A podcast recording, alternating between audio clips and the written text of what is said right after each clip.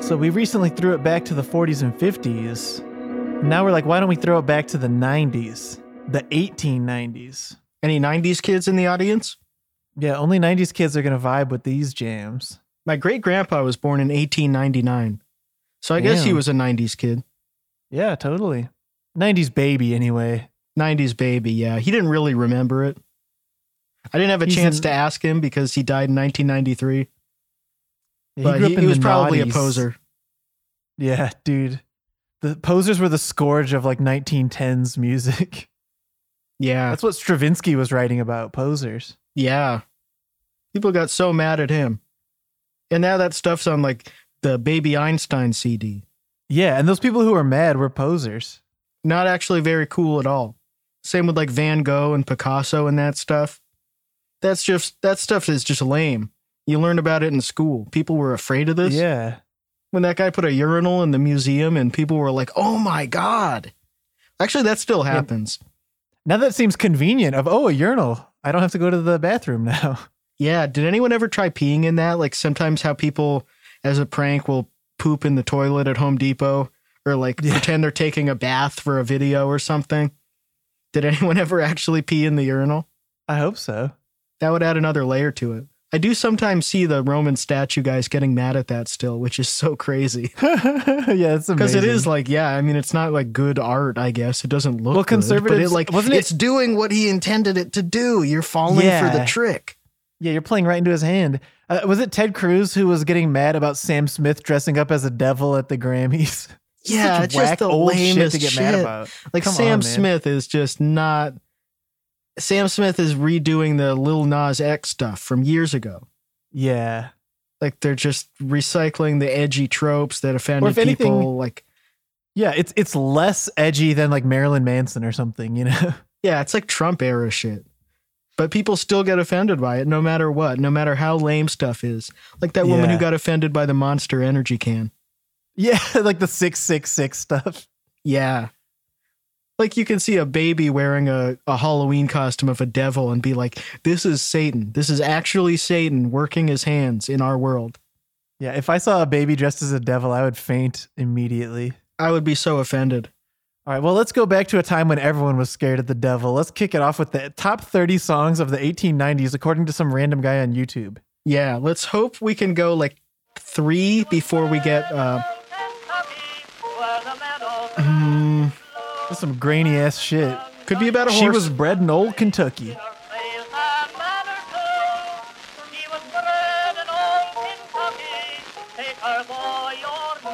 And this shit goes. it might be about a horse. Okay.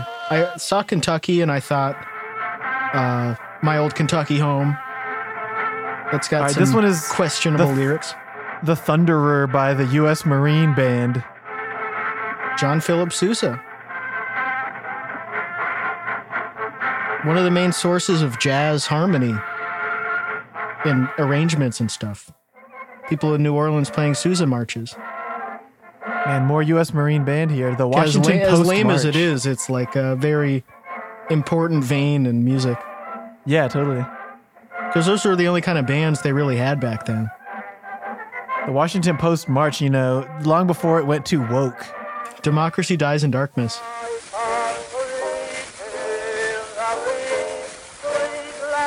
Damn, dude, this is a thousand times worse than any cell phone recording. Imagine being an adult and doing this song. I guess at one point an adult had to record it, but I don't think I've ever heard that and it wasn't being done by like a an eighth grade class. yeah. Oh, this the recording quality of this is much better than those. heart that is true, I know. She is the sunshine of paradise. Someone did some equalizing. Yeah. Noise reduction. Sousa's band right here. El Capitan March. That's one of those mountains in California, right? Because I know it's a Mac OS version, Oh, good call. so it would have to be. Yeah.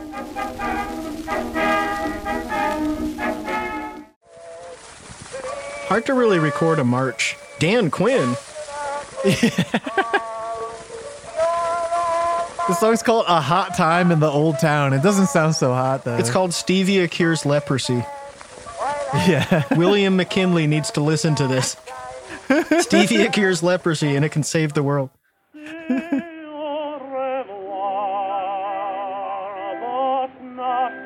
This feels like some European shit right here. America hadn't developed enough of an identity yet. Yeah, all that late 1800s, like Strauss waltz type stuff, reminds me of the Grand Budapest Hotel. Yeah. Just feels like people rearranging deck chairs in the Titanic before World War One. This is the second one we've heard from George J. Gaskin. Now hold your peace. The Fatal Wedding.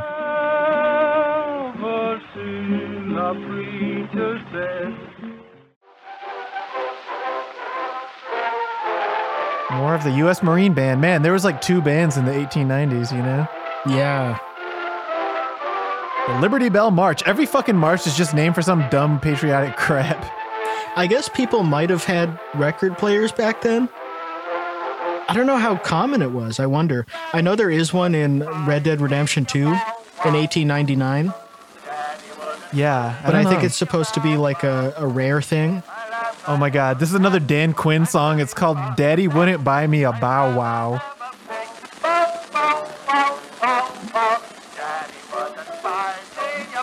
Like you had to be in a Newport mansion or something, I think, Yeah, must have to to hear like a Rockefeller or something. Crap. to get a record player in the 1890s. And you get to hear this. I wonder if it sounded good when it came out, like when they It's first pressed the record. Maybe, yeah, I don't know. The problem with the 78s is the needles are so heavy. Yeah, they just destroy them. Yeah, th- these George Gaskin ones are the only ones that have been like restored so far. This shit blows, man. I hear four guys singing. Why is it just him?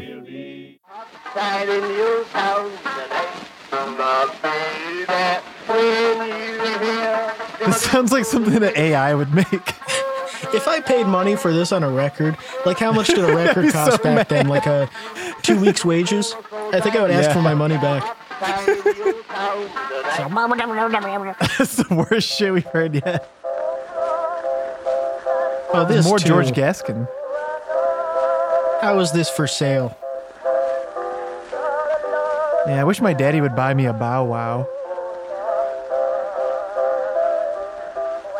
People used to get so excited about puppy mills back then.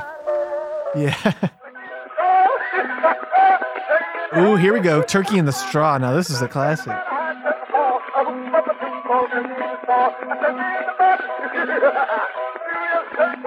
It's another funny bit is doing this as an adult. The ice cream truck song. Yeah. I always think of this one with Elliott Smith Turkey in the Straw instead of Needle in the Yeah, Hay. that was the original version. Yep. The actual original version, I think, was racist. There's another set of lyrics about, you know, the the old plantation and stuff. My old New Hampshire village. More George Gaskin. It's just him and the U.S. Marine Band all day.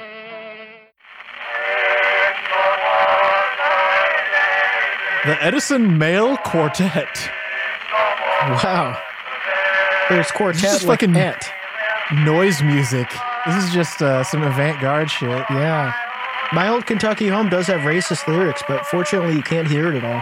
Yeah. they should team up with Merzbow for that one. Ooh, Tarara Boom This is not from 1892. Yeah, this recording can't be. That's bullshit. That's a re-recording from like the 30s. Yeah. He fucked up. Can't trust him, I guess. Oh, The laughing song. okay. Well, I'm glad it's not in the title. I got Daddy from Larry. Yeah, we're getting into some minstrel shit here. Yeah, there's some pretty uh, racist things on that poster, but the guy's taking it very well, it seems.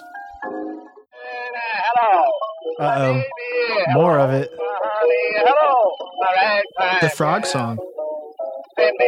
At a certain point, a grown man had a hit song with the frog song.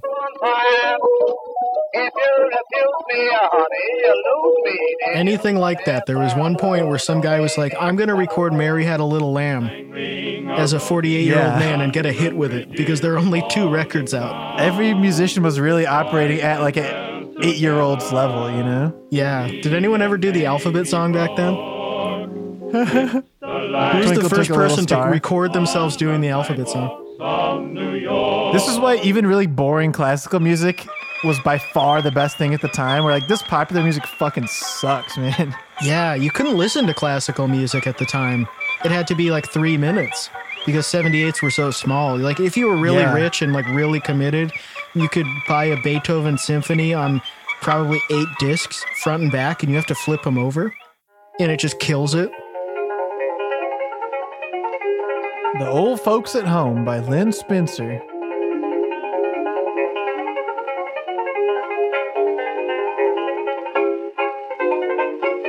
This is better than most of this shit. Yeah, banjo records well on that technology. Very narrow frequency band they can pick up. Well, at least the artwork of this one doesn't have any racist caricatures on it. Yeah. come and go. Though the heart be weak. How much George Gaskin are we gonna hear? Fuck you, George. I'm gonna see if he's on Spotify. He was born in Ireland. Yeah, you can tell by his voice. Dude, his shit has no traction on Spotify. He's got one song with 15k plays, and all the rest are like under a thousand. Oh boy, he's got some other songs that were all uh, c words look alike to me. Uh oh. Oh, hmm. I'm glad they didn't put that in this. But fuck you, George. You're canceled. More Dan Quinn. Dan Quinn. Can he beat nine?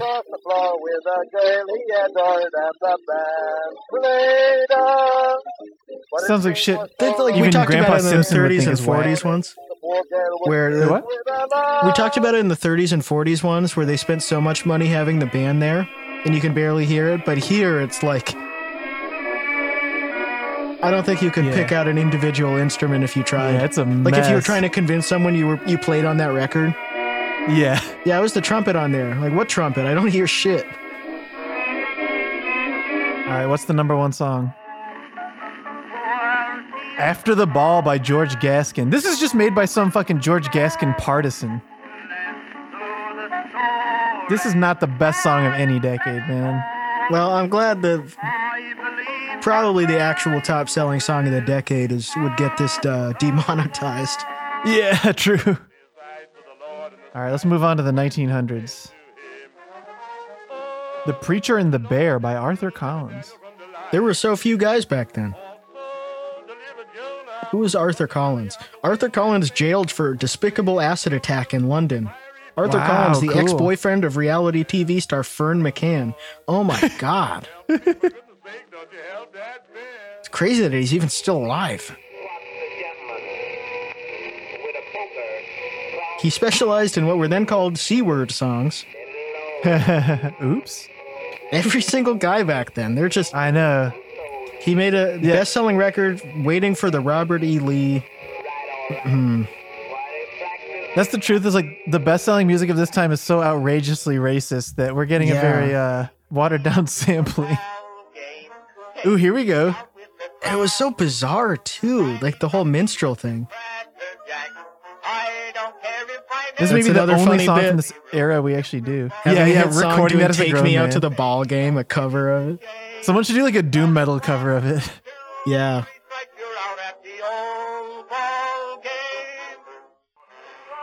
like the whole minstrel thing is so bizarre. It was invented by people who were like basically not even in the South.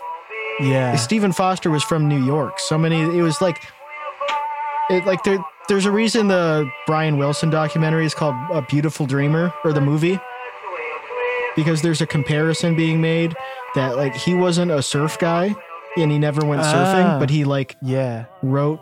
He sort of pandered to that as his mode of writing, and that's sort of what Stephen Foster did on the old plantation. Yeah, that makes sense. But that doesn't. Uh, I think surfing was better. Yeah, it is just wild. Like, even when you think about how. like that was when blues was forming so the actual culture on like the sharecropper plantations that's when like robert johnson was starting out and Yeah. son house and those guys that's like the actual culture of the plantations in the deep south but they people only wanted to see it through the eyes of a guy from new york imagining the most racist interpretation of it Yeah, exactly. Like, no matter how much you think about how racist American culture was then, it's like even worse than you think of. Like, those songs are so outrageous, man. yeah it's crazy buying the wine for lips that I used to call mine. I was The only thing that even really comes close is people saying gypsy in songs prior to like two years ago. Yeah.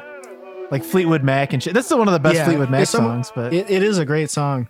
But yeah, it is like can't really get mad at Stevie Nicks since she's 80 years old. yeah. But it is it's kind one of, of those corny, things of like, it's a corny comparison to make even uh, to begin with. yeah, exactly. It's one of those things like just let it die, but also don't get too worked up about it. Just, yeah, eh, just let it stay in the past. But I'm not gonna lose any sleep over Fleetwood Mac. yeah, we won't do it from now on. Oh, that's cool.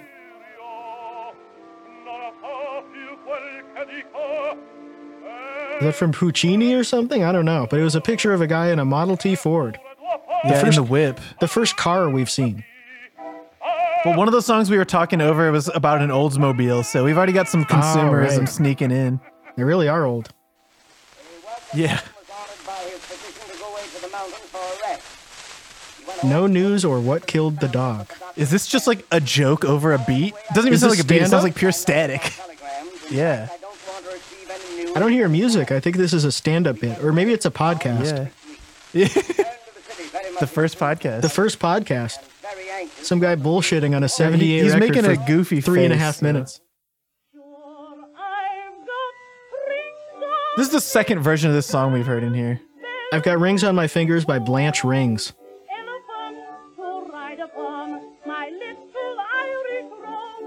People loved writing about rings. Yeah, and diamonds, like we talked about in the other one.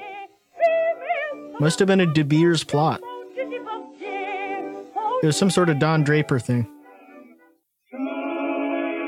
Toyland. Toyland. Kind of a mournful song to be about toys. I guess toys did this- suck back then. This one has digital artifacting and all the shittiness of the recording. Yeah, like these got digitized when 128 kbps MP3 was the standard Yeah. on like a GeoCities page, and no one really wants to do it again. Like what happened with VHS, where uh, like even if you try to buy a VHS to uh, digital thing now, you basically have to run it in Windows XP, and it's like 360p, yeah. and it's from analog, so it could be normal, but just all the technology is so shitty, and no one wants to really do it now. This is by Bill Murray in 1904. Wow. He is pretty old. Dude, if I was a teenager in 1904, I think I just wouldn't like music. Or maybe I'd like church music, you know? Yeah, It's like the only place you could go every week to hear something that doesn't sound like dog shit. Yeah, maybe church music or like Yeah, you'd have to hear classical, which was hard in America. Yeah, like how That's there's the not as many thing, like- opportunities for it as the church. Like it would have been cool if uh, it was easier to hear classical music in America before like the late 1800s, but you had to be basically rich and in New York City or somewhere where there was a symphony or you had to travel to Europe. Like if you were in Germany, it was easier to just get into it naturally. Americans had to settle for this shit for a long time. I think I would have enlisted in the Civil War just to hear a snare drum. Yeah. Ooh, I know this one only from The Simpsons, the Barbershop Quartet episode. Well, there's a guy doing the Homer voice. I didn't know that was that old. Yeah, me neither. I guess I haven't really thought about exactly when in time barbershop quartets are. This one's another re-recorded one. This is way too nice. Yeah, it's in stereo. Give me a break. But this is the first black guy that we've seen where he's not like singing Yeah, about rather than I- a caricature. I love my master and stuff. So I, that's that's a milestone. 1902. Sounds exactly like the last fucking barbershop song. They're such boring harmonies. That's the thing. You can do so much with four-part harmonies that's interesting. This was like punk music at the time. They didn't know how to do better harmonies. They're just fucking out there putting passion into it. Yeah. It's just basic major triads and stop your tickling, jock. What the fuck? Then you'll hear her shouting that will you stop your tickling joke. Stop your tickling joke. Make me Man, music sucks. You'll make me choke. This, so this was like original groundskeeper Willie, I guess. yeah. Stop your tickling, tickling, stop your tickling joke. I can't tell if that's supposed to be racist or not. I think against Scottish people. This one's supposed to be racist right here. It was probably the first time a lot of people heard a Scottish accent, so they bought the Yeah. record and they were like, "This is so fucking funny." He yelled out loud, Won't you come home, Billy? Won't you come home? She moans the whole day long.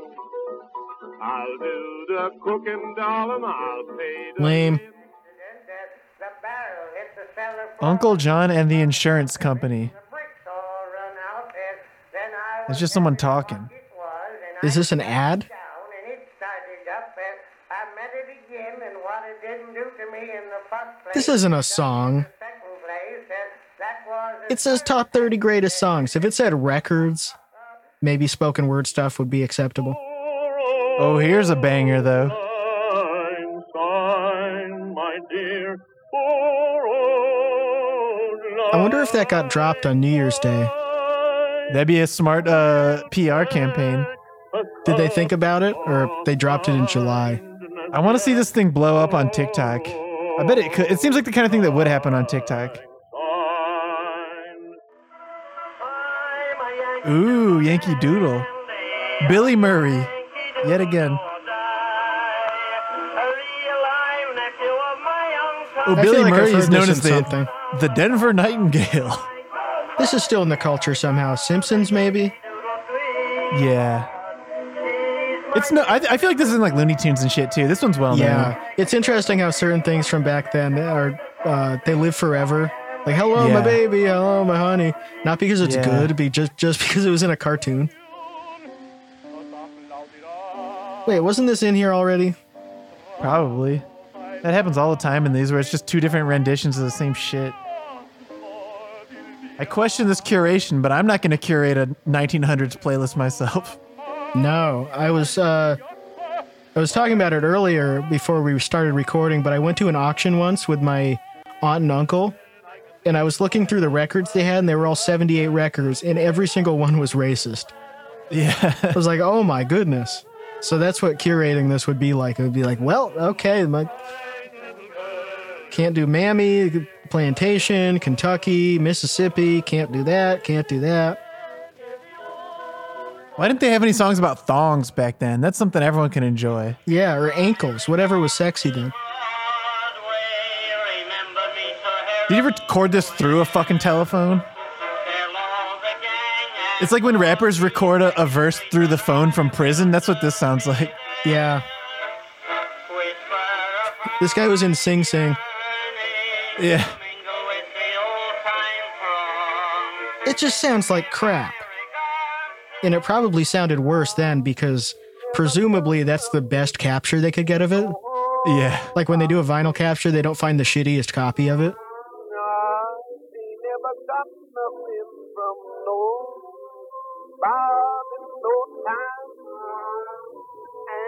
There's another one that sounds like AI generated. It sounds so bad, but there's the one guy who's black, but so I'm gonna. He gets all the credit. Fisk University Jubilee Quartet. Yeah, is this like a bunch of white guys singing it or not? That's an HBCU. Oh, is it? Okay. So I'll give that a thumbs up. Yeah.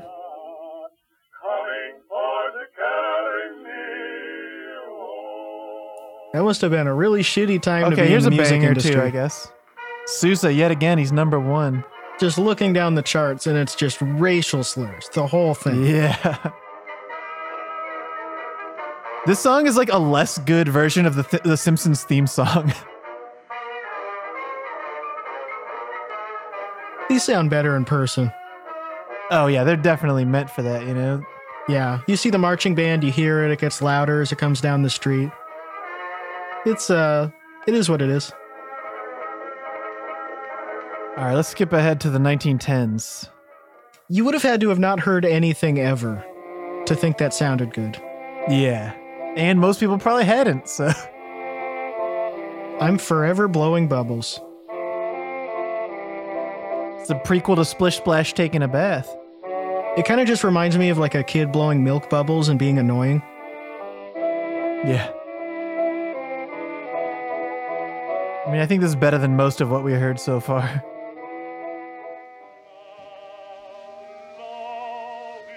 Enrico Caruso.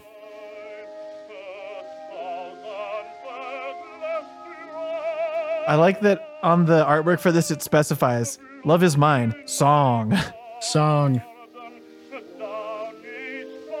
He was an Italian operatic first lyric tenor, then dramatic tenor. He sang to great acclaim at the major opera houses of Europe and the Americas. He made 247 commercially released recordings, one of the first major singing talents to be commercially recorded. Yeah, I feel like we're starting to turn a corner here where it's more just like operatic vocal music rather than like racist music or Sousa marches. Yeah. Oh, this guy was in Pagliacci. That's cool. Poor And he was, uh. I think, born after the time where you would still be a castrati. Oh man. So you wouldn't want that to happen.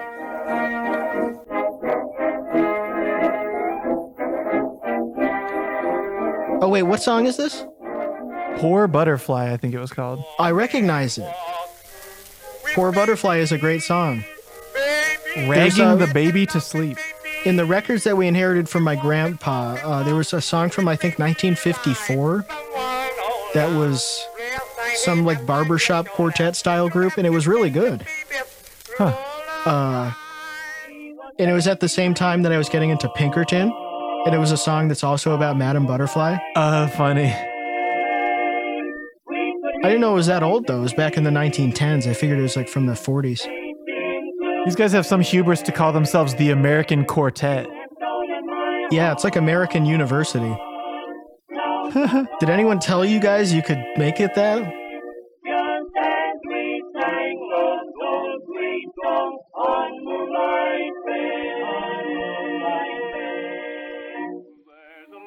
Just going bef- between the root and the fifth. You can put as many voices on it as you want. Oh, this must be about World War One. Oh yeah, see that's what's gonna make these songs more interesting. I was thinking about it the other month about how in Vietnam it took until like 67, 68 before there was music that sounded cool be- uh, behind Vietnam. Yeah. Like there were people going over there in 1963 and they were just listening to I Want to Hold Your Hand. Because what else is there? Yeah. And in World War II, it was even worse because you had to listen to the Andrews sisters, and that's not cool in a battle scene. And in World Yeah, I War feel One, like, it was uh, shit like that. Like, Yeah. You're you're listening to like minstrel music during World War One, and it's like, why the fuck am I listening to this? Yeah, like as cliche as All Along the Watchtower or Fortunate Son or those are, it fits war. That was the first time there was music about a war that like Fits you the could listen vibe to of it. and it Yeah. didn't sound like you were like at the circus. Listen to me while I tell you. The Spaniard Who Blighted My Life by Al Jolson.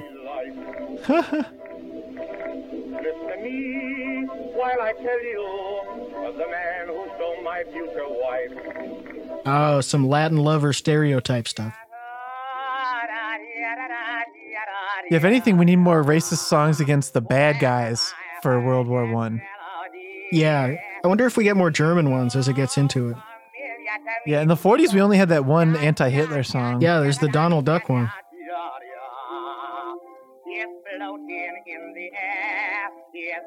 And this shit sucks.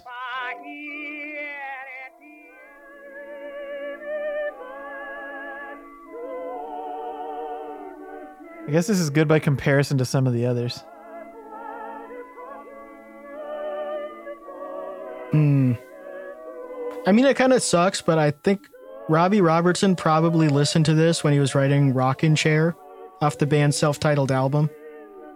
Yeah. That's like one of the strands of American music that he's pulling from, so whatever. And that's a great song, even though it's like very corny.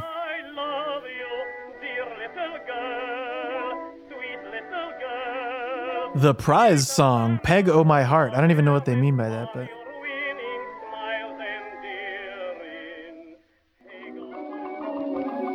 Oh, look at this.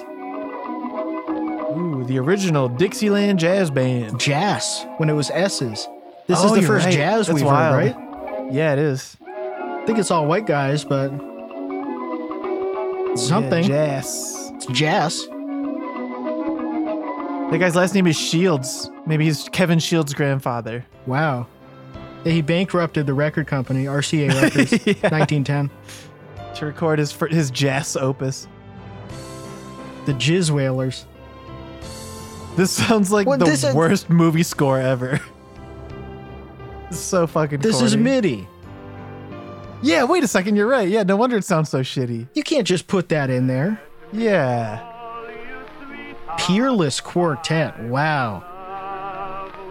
I know there were only like 10 bands, but still, that's arrogant. Yep.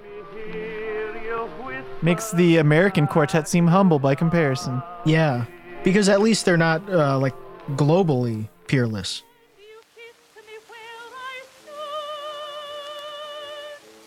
Jerome Kern, that's a name.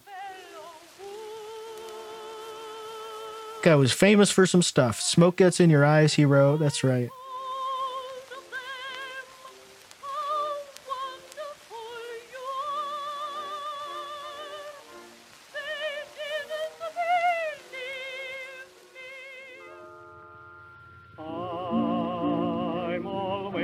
I feel like I'm crashing here. We need we need a banger to wake us up.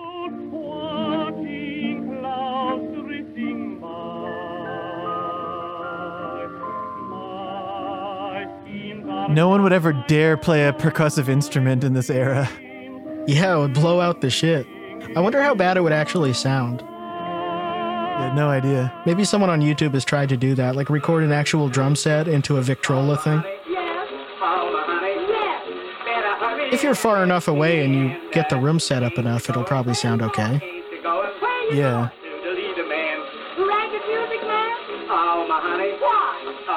Irving Berlin.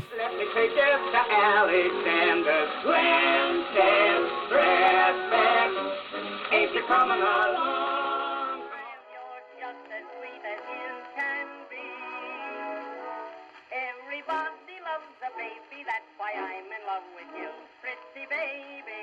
And this shit sucks too. Lame. I like to be your sister, brother, dad, and mother too. That woman is kissing a dead fox that's wrapped around her neck. You come and let me rock you That's kind of cool. Rich people were pretty disgusting back then. all the time. As ever. Getting rich off child labor and then you just you're cover your, you're you're covering yourself in Cruella de Vil dead animal shit.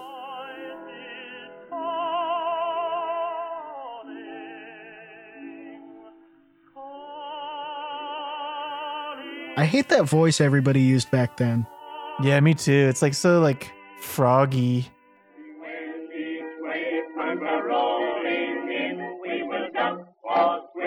And we'll float and fool around the water, over and under, and then up for air. Eyes rich, eyes rich, don't know what do we care. I love to be beside your side, beside the sea, Boring. beside the sea, side. It'd be so lame to be like a group of guys who sing this shit today. I'm sure that's out there, but The upside is that it's really easy to break these records. yeah. So if you wanted to smash him, it's really easy. It's too bad no one really did anything that was offensive, or at least like offensive to the record buying public Yeah, well, they were doing at the offensive time. shit. like no at the was just time, it was enough acceptable. about it. Yeah, but like yeah. when John Lennon said the Beatles were bigger than Jesus, like if Chauncey Olcott had said that, this guy, um, Chauncey could've just- Olcott was bigger than Jesus. like you just pick up all the records and drop them off a, a second story window, and they'll Yeah, shatter and then you in a go very you go buy some way. minstrel records instead. Yeah. And Chauncey Olcott was bigger than Jesus. The fucking nerve of that guy. I'll deliver if you will only sing. That's one Guys doing medical cocaine and having it go to their heads and ruin their career.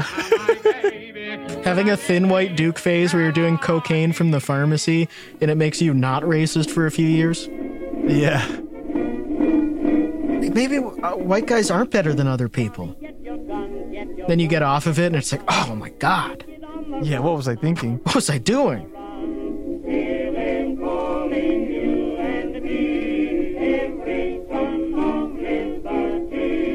Hurry right away, no delaying, go today. Make your daddy glad. Over there. What? Such a lad. I feel like my grandma referenced this once. Wait, is this over there? I could swear that's a diff. I know the hook of that song. That didn't seem like it. Oh, was it? A, Oh, this is over there. This is also mentioned in The Simpsons, and that's why I know it. yeah. It's just like a pro World War One propaganda song. The Yanks are coming, the drums are coming. Oh, this one talks about the Huns.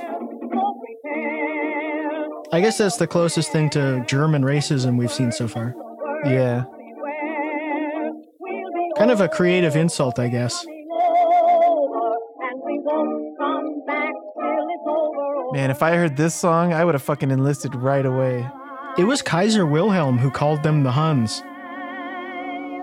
He was just, he had the worst judgment. He just didn't know what he was doing. He invented the damn slur against his own people, trying to intimidate the Chinese during the Boxer Rebellion. I forgot about that. I just looked it up. Saying, like, when we were Attila the Hun, we killed all those people and we'll do it to you too. and then people dug up the quote during World War One. Oh, here's some jazz. These guys are some goofballs. They're coming out of the piano with their trombones and shit.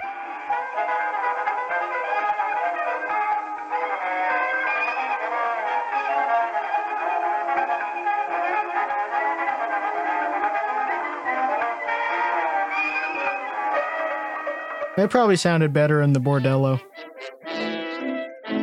This is number one right here. Some of These Days by Sophie Tucker. Two happily for quite a while. I've heard this in something. The simple life of country folk. The laddie told the girlie he must Ella Fitzgerald, Bing away, Crosby. For Her little heart with grief most broke. It's in Boardwalk Empire. Said, you know I love you. Oh, okay. I love you, honey. Best of all. Better not have used this recording of it. Don't go away. All right, let's move on to the 20s. This is called Yes We Have No Bananas. This is my favorite song. It says novelty song on it. Yeah, they were honest about it. They're up front. Yep, this is some of the best music of the decade there. This is kids' music. Here we go, Louis Armstrong. Now we're actually moving forward a little.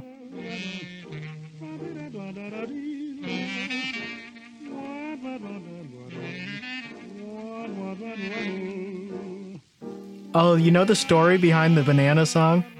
Huh.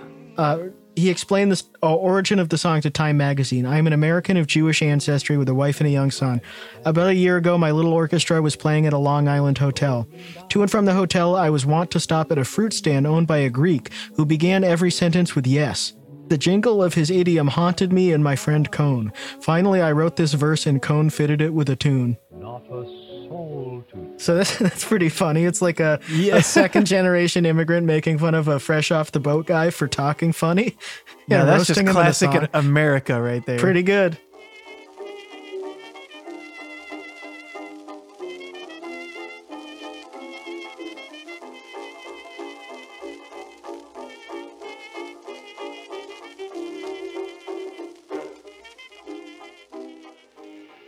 Ah, uh oh. It's one of the most racist things we've seen yet, because now there's video.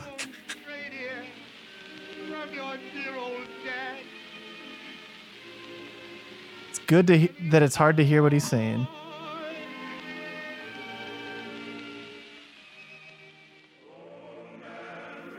blackface didn't even look good on camera. For like the Old same Man reason River. that like the camera, like the white balance settings are like biased toward white skin in the contrast and stuff. Like it was, it just made the actors harder to see. Yeah. Just putting blackface on every actor for no reason when it had nothing to do with the song.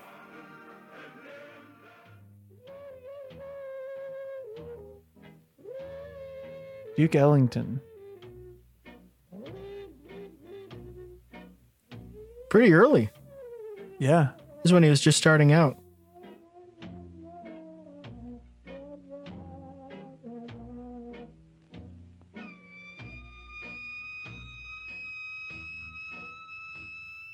Kind of hard to hear though. Toot toot tootsie. God damn, dude. Half of the most popular songs in this era are fucking novelty songs. See, when I see Al Jolson singing and dancing and stuff, like, you know how there used to be, like, the concept that if your kid wanted to be an entertainer, he was gay? yeah.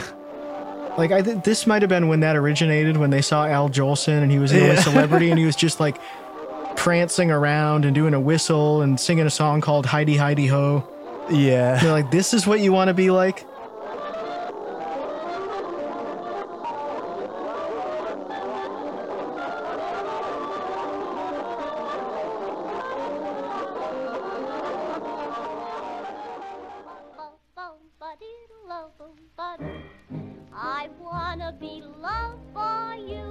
Artwork for this is Betty Boop. I don't know if that's accurate Yeah, or not. was this in Betty Boop? It sounds like it could no have been. idea. wanna be loved Fuck Betty Boop.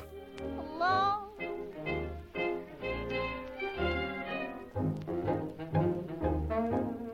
I feel like it's stunning that we've never talked about Betty Boop in E E1.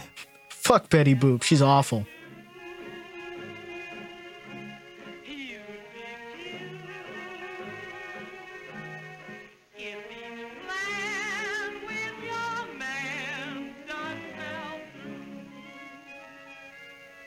This woman's in front of, I believe, a cotton field. More fucking Al Jolson, man. Old This Al guy Jolson. sucks. When did he die? No idea. Because he looks bad here. This has to be from a different era than that previous video, though. Yeah, this must be whoever made this. I don't think they know how to check for stuff from that was Yeah. performances from 20 years later. He died in 1950. Yeah, this performance is definitely a- later decade than that other one we heard. Paul Whiteman, one of the first big jazz band guys. Had an unfortunate name.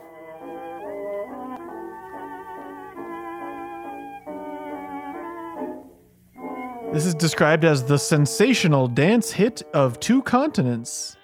Two continents.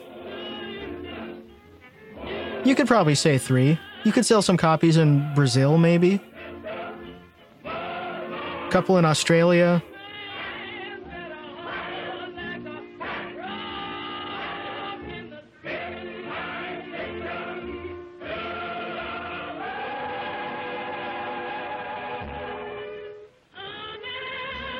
It's one of the better vocal performances we've heard, even though it sounds like shit in the recording.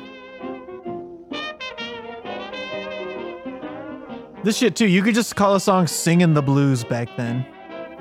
Yeah. I know this one, I think. I talked about it when uh, Robin was on the jazz okay. history class I took. So there was a CD that came with it where a lot of these songs were on it. Frankie Trumbauer, Bix Beiderbecke, Paul Whiteman, all those kind of guys. Fats Waller. This is not from the 20s.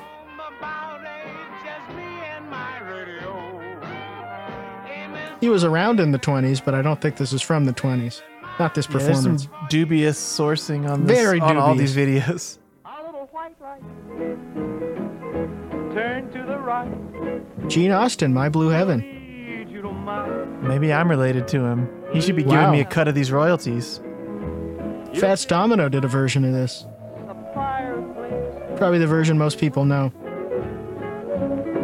A little less, that's nestled where the roses bloom. Just my It may be a, Bessie Smith, Queen of the Blues.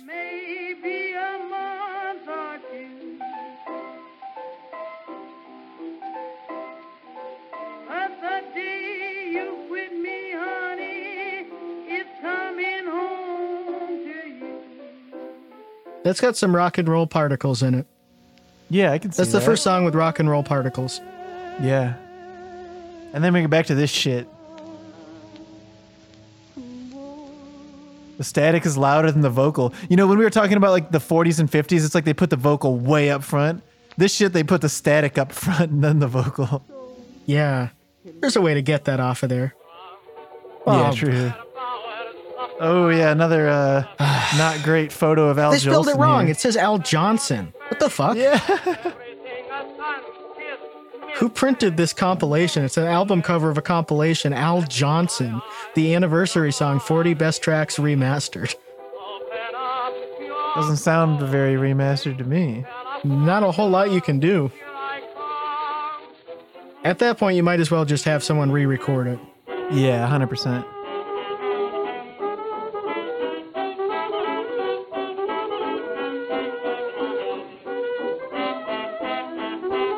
Tonto Bear must have been recorded on that big keyboard. Yeah. Speaking of Robin.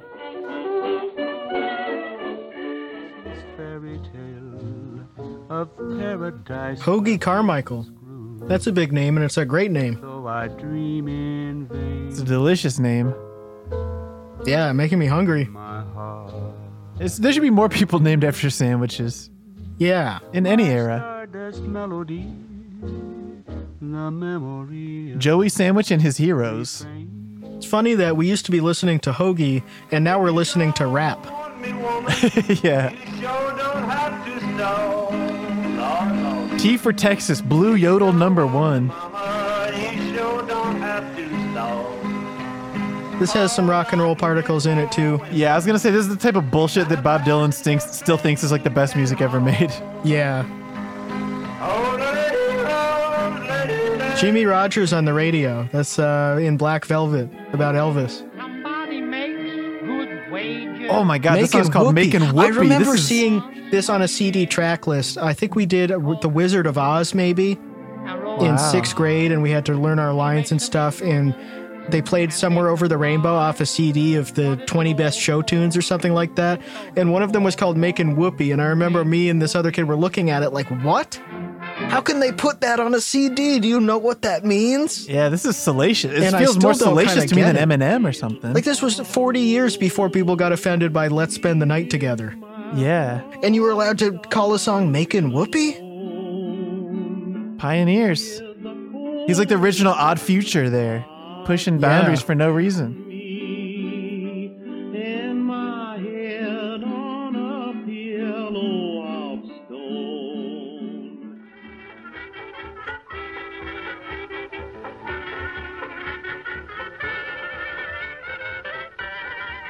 This shit must have gone so hard in 1925.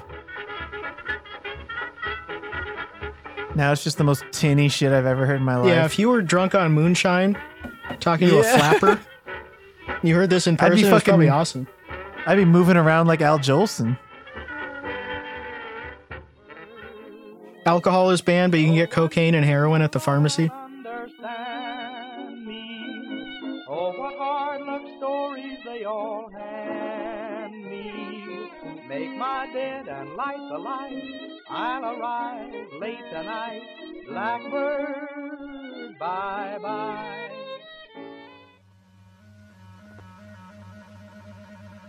Here we go. Rhapsody in Blue. That's something that actually holds up.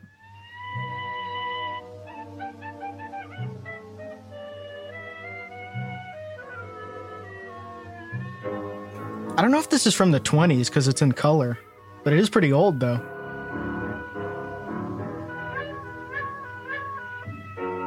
People must have been listening to a three minute cut of this. Yeah, I bet that like existed, like a single version.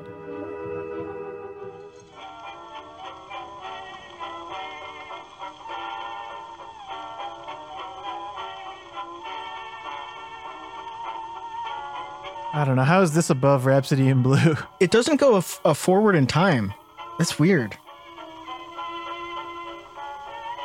Like this is 1920 again, so it feels like the audio quality It- gets worse. Yeah, it should yeah, at least go in chronological order if it's well, not. it's just some dumb guy's ranking of the top 30, but his taste seems to be very questionable. yeah, it's a young guy too.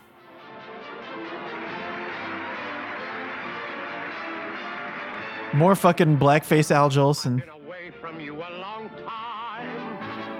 Like the way he moves and everything about Yeah, it is I so hate this fucking up. guy, dude. Like even if blackface wasn't racist, this just Yeah, everything about all- him is everything just about this just sucks. deeply dick. unlikable. The birds are singing, it is song time. The banjo strumming soft and low. I know that you yearn for me too. Swanee, It's like when Macklemore went on stage in that Jewish costume. like, why'd you have to do that? Why couldn't you just sing the song? Why'd you have to put on a racist costume and then do the same song? It's just even worse because, like you're saying, even the way he moves his body just makes me hate him. yeah, everything is so exaggerated and stagey, and even his facial movements. And I guess it's because it's the quality was so bad and people were far away or whatever. But it's just so like you just want to punch him. All right, 1930s. When someone starts doing the "Hello, my honey," "Hello, my baby," you just want like someone to come by and hit him. Yeah. Tumbling tumbleweeds. At least, like when we did the 40s and 50s, there were like elements that were relatable. But this stuff is just like super alien to me. Like the only stuff that holds up is like Gershwin and jazz and stuff. Like all the just like vocal pop is so fucking shitty, man. Yeah, there are a few standards that are good, but there are better recordings of them where you can hear the instruments. Oh, here's the ink spots. This bridges it with the episode about the 40s.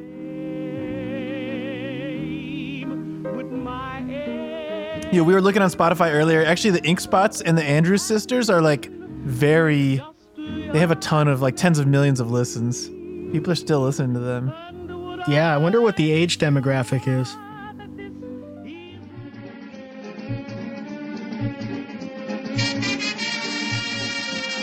Yeah, there's just something about modernity, like post World War II, that like pre World War II vocal pop is just so much likely, so much less likely to resonate. You know.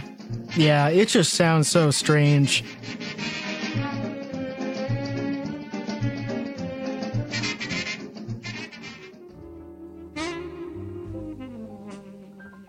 Duke Ellington.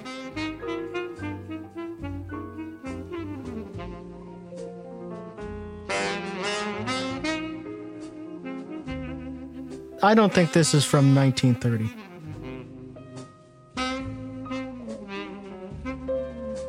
There's also the question of when it was recorded versus when it was written and stuff. I have no idea what criteria they're using. Yeah, I've that one I think is like a 50s recording of the song written in the 30s.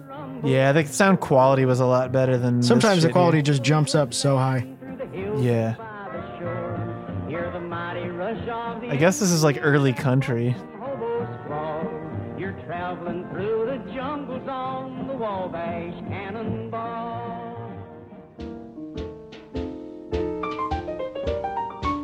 Benny Goodman.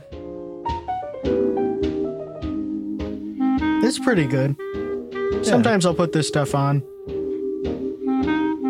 in the background if you're in the right mood for it. Yeah, it goes with what I'm kind of saying of like instrumental music from this era just holds up so much better than the vocal. Yeah, the way people sang was just so bad, and you can barely even hear the melody. Yeah.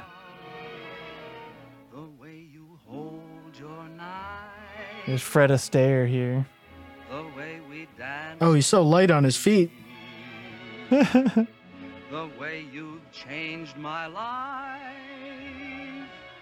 No, no, they can't take that away from me. No, sweet Bing Crosby. Hmm, this is racist to, I think, Native Hawaiians. Got a white Yeah, guy being rocked in a hammock by a bunch, A bunch of children. oh Lord. Well, I guess this exact same thing happened in Game of Thrones like two years ago. so we can't really judge their time. Louis Armstrong. He looks so young, but he always sounded like this. Yeah. I don't know. I've always preferred him as a trumpet player and a composer. That once was mine. Oh, why not take off of it?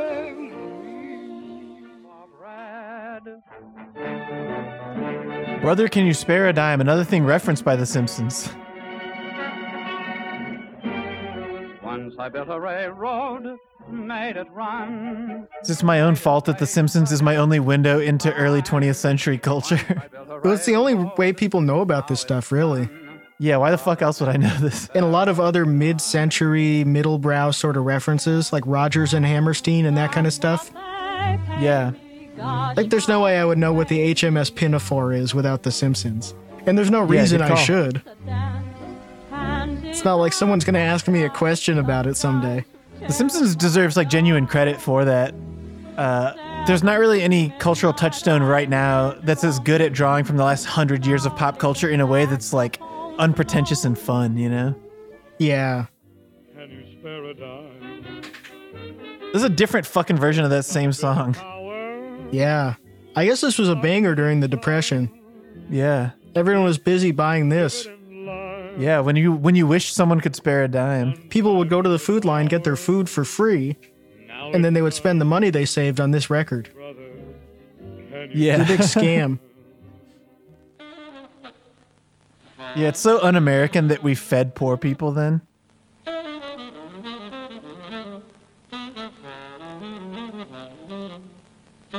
This guy should have played at Bill Clinton's inaugural. This is another one. When Coleman. Hawkins. This is later. This has got to be later. This is too bop. Yeah, that's a, this is a, that's a 1939 standard being recorded much later. And in every hope I have, pittering, pattering, beating and splattering drives me mad. Love, love, love, love. Yeah, it's really like a song like this. If it had drums on it, would be so much better. Yeah, they were so afraid to hit the drums. A tisket, a tisket. I lost my yellow basket. Here we go, though. And if that This one actually has rhythm. turnip don't know The goat.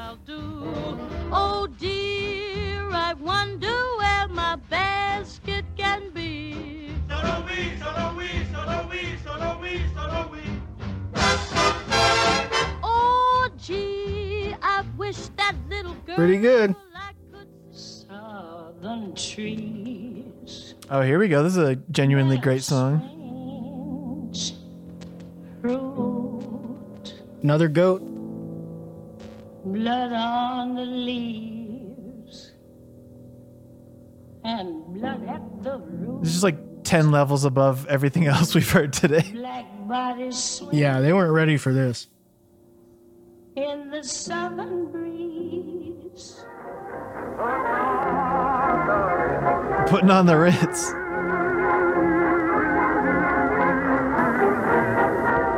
Great song.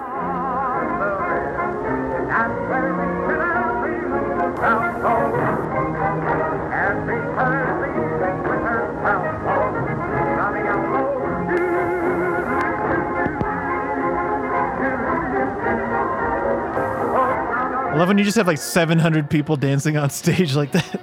Yeah, how do you not have a stage collapse? it Count looks so uncoordinated too.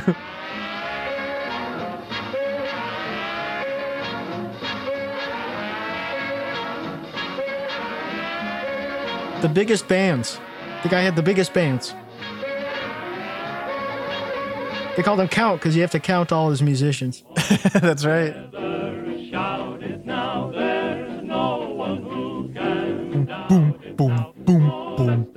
Wasn't this the FDR theme or something? I don't know. I feel like they played this at the election or something.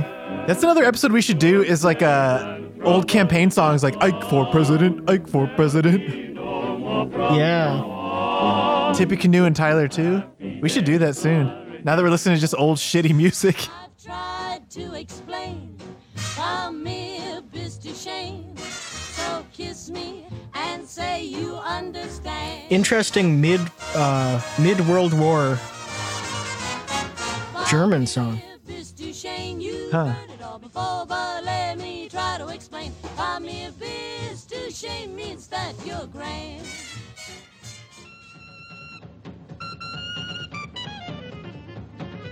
Oh, here we go. We were talking about Sing Sing Sing uh, when we watched the 40s one. Yeah, But here it is in the 30s. 1937.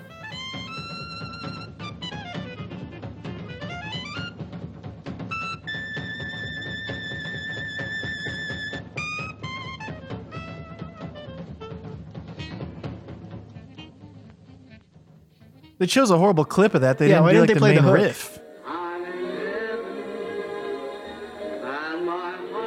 Oh, he's so light on his feet.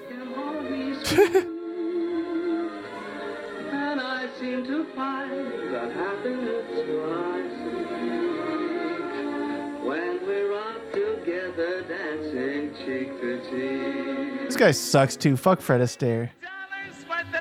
I don't know why people were like back then. it- There's this weird thing going on where you had a guy like him who was like so light on his feet and he would prance around and stuff. He had such a delicate little step, but then it like He seems less cloying than Al Jolson, but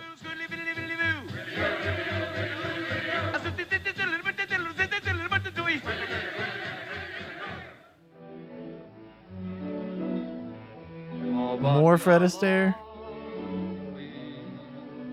With your smile so warm. did they even bang each other in real life?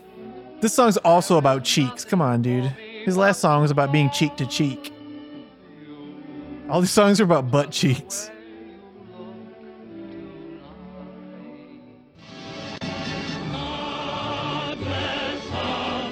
Oh, come on. We need more corny America bullshit at the very top of this list. They didn't even bang each other. Fred Astaire and Ginger Rogers.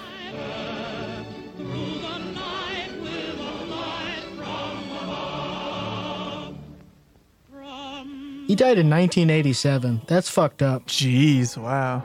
She died in 1995. Wow.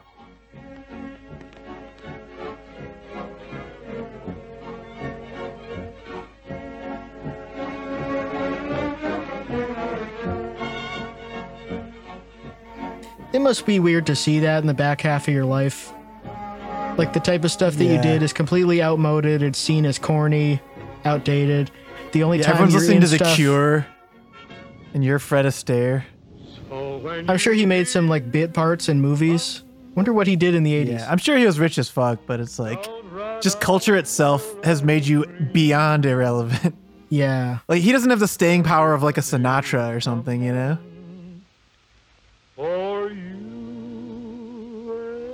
He made a guest appearance on Battlestar Galactica. so that's what he was doing in the last decade of his life. I guess that's not too bad. That's pretty cool.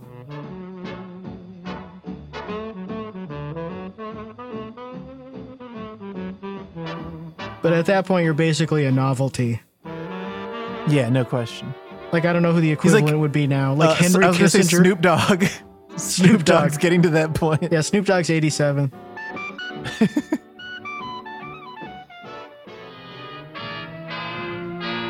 oh, this is a great one. All time banger. Glenn Miller. All right, what's what's going to be number one? This song can make me think for just a few seconds, like maybe stuff was actually better in the 40s. Or the 30s, I guess, the late 30s. Yeah, there's like out of every song we've heard today, there's only a couple of those. Okay, this is fair to put at number one because it actually has like cultural staying power. Yeah, probably the most well known song of the 30s. Yeah, this is like the only justifiable number one we've heard in all five of these lists.